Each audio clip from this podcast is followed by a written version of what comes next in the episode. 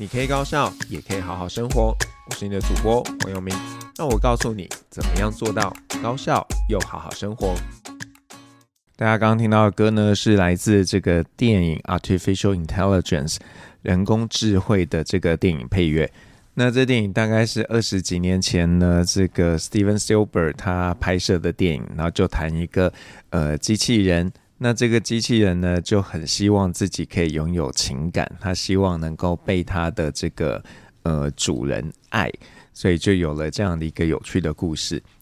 那那是二十几年前，可能大家对于机器人想象还是相对原始的。然后你说二十多年后的今天，到底有哪些变革呢？呃，我想最近大家应该都有一个很 很明确的一个怎么讲一个感受吧，就是。呃，这个有一个工具叫 Chat GPT，那这是 Open AI 公司他们去开创的一个人工智慧的一个聊天机器人。那这个机器人呢，它给的答案其实还蛮有意思的。那所以呢，我想各各位可能都已经玩过好几轮了吧？那我们今天呢，就想借助这个 Chat GPT，它来告诉我们。有哪些秘诀是可以提高效率的呢？我们来帮大家验证一下这个机器人呢，这个讲出来的东西到底可信度有多高？好，那所以我那一天呢就问了他这个问题，我说啊，给我几个高效的秘诀，然后他就告诉我，这些秘诀将帮助你提高效率。第一个秘诀，定出一个日程表，帮助你掌控每天的任务。那这件事情，我觉得基本上是好的，但是呢，呃，你不能够只定出来，而没有真的去 follow，然后你还要时时提醒自己。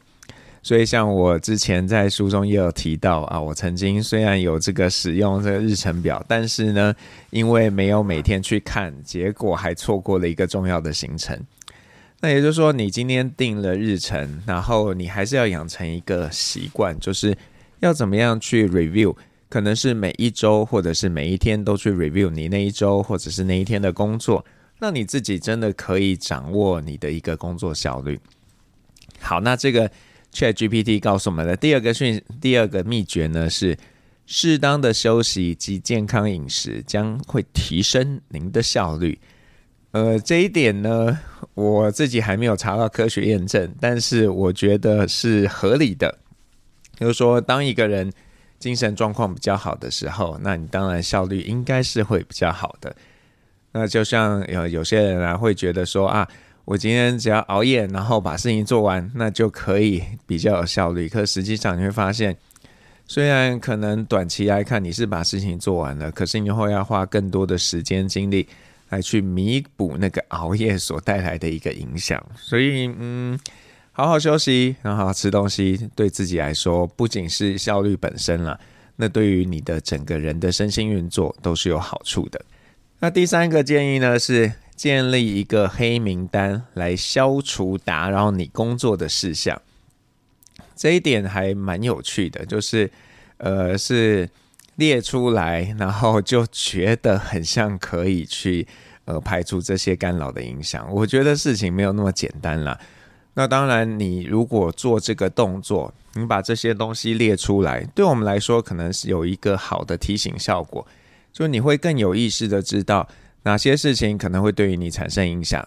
那么，如果你真的希望很专心工作的时候，就可以刻意的把这些东西给排除。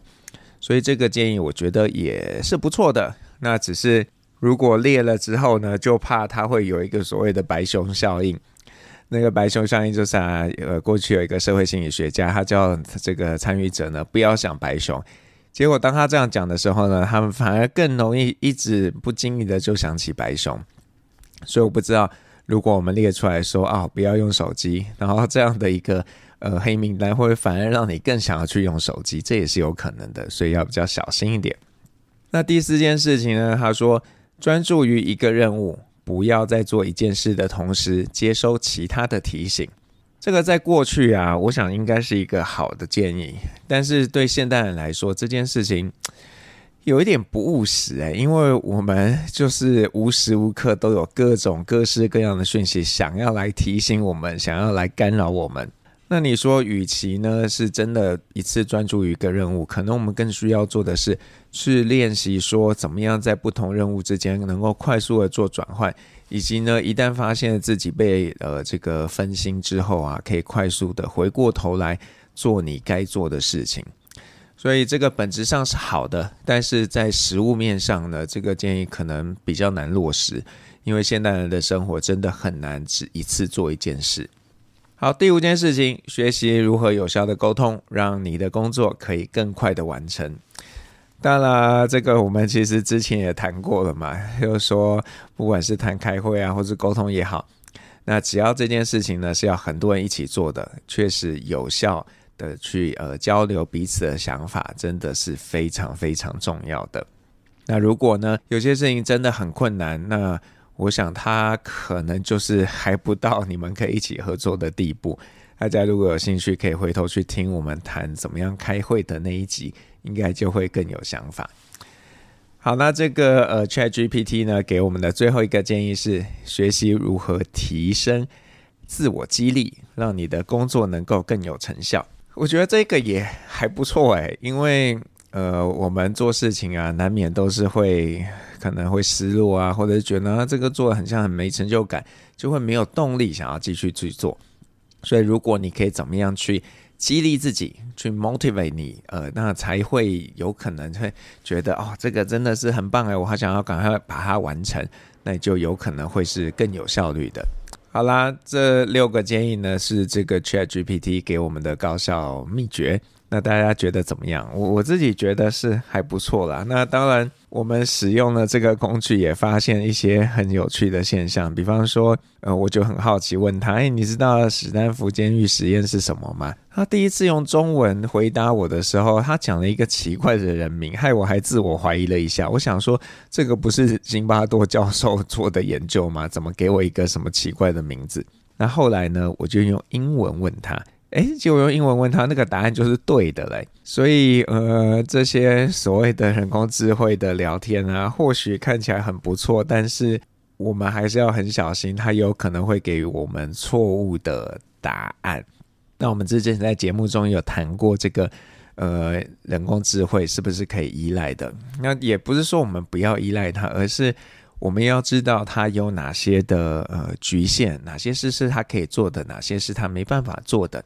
那像我们问他，哎，这个高效的秘诀，他其实就是从很多的资料库里面去找出来说，哎，大家有提到高效，然后把它做一个会诊。那你说他是不是能够从呃这个资料里面自己去萃取出来说，哎，有没有哪一个新的高效原则？我想不见得是可以的。所以人类或许还是有希望，只是呢，我们需要再更主动一点。因为现在很多人啊，其实你叫他找资料，他也不认真找嘛，他就是用 Google 搜寻，然后就是问他，哎，Google 怎么样，或问 Siri 怎么样，然后他就给你一个答案呐。当你对这个领域不熟悉的时候，你可能就会觉得，嗯，这个答案很好。可是当你是在那个领域的专家，你可能就会发现，哎，这个很像不见得是一个最好的答案呢。所以我鼓励大家不竟然要去排斥这些呃人工智慧啊，这些智慧的系统。可是呢，你得要提醒自己，面对这样的一个转变，你可能能力的培养上是除了过去可能是背诵为主的，到现在你可能要呃练就一番，就是可以快速搜寻资料、快速会诊、判断这个资料是不是合理、是不是正确的一个能力。这样对各位来说可能是更有帮助的。当然，这件事情 AI 应该不告不会告诉你啊，他怎么觉得他自己是错的呢？是吧？那最后呢，如果你是 KBox 用户啊，我们要让你听一首歌。那这首歌啊，还蛮有意思的，它是一些这个虚拟出来的歌手一起演唱的一首歌，叫做《星空》。那在呃，大陆也好，或者是在韩国也好，其实现在都有这种所谓的虚拟乐手的诞生，所以啊，不知道未来会是什么样子的。但是大家可能要准备好，你未来的对手啊，不见得是一个真正的人，有可能是一个虚拟的一个对象。那面对这样子的一个呃人工智慧为基底的一个这种嗯机器人也好，或者是一个运算机器也好。我们要怎么样做到比他们高效呢？我觉得这是身为人类可以好好思考的一个问题哦。我是黄耀明，那我们就下次再聊聊怎么样高效又好好生活喽，拜拜。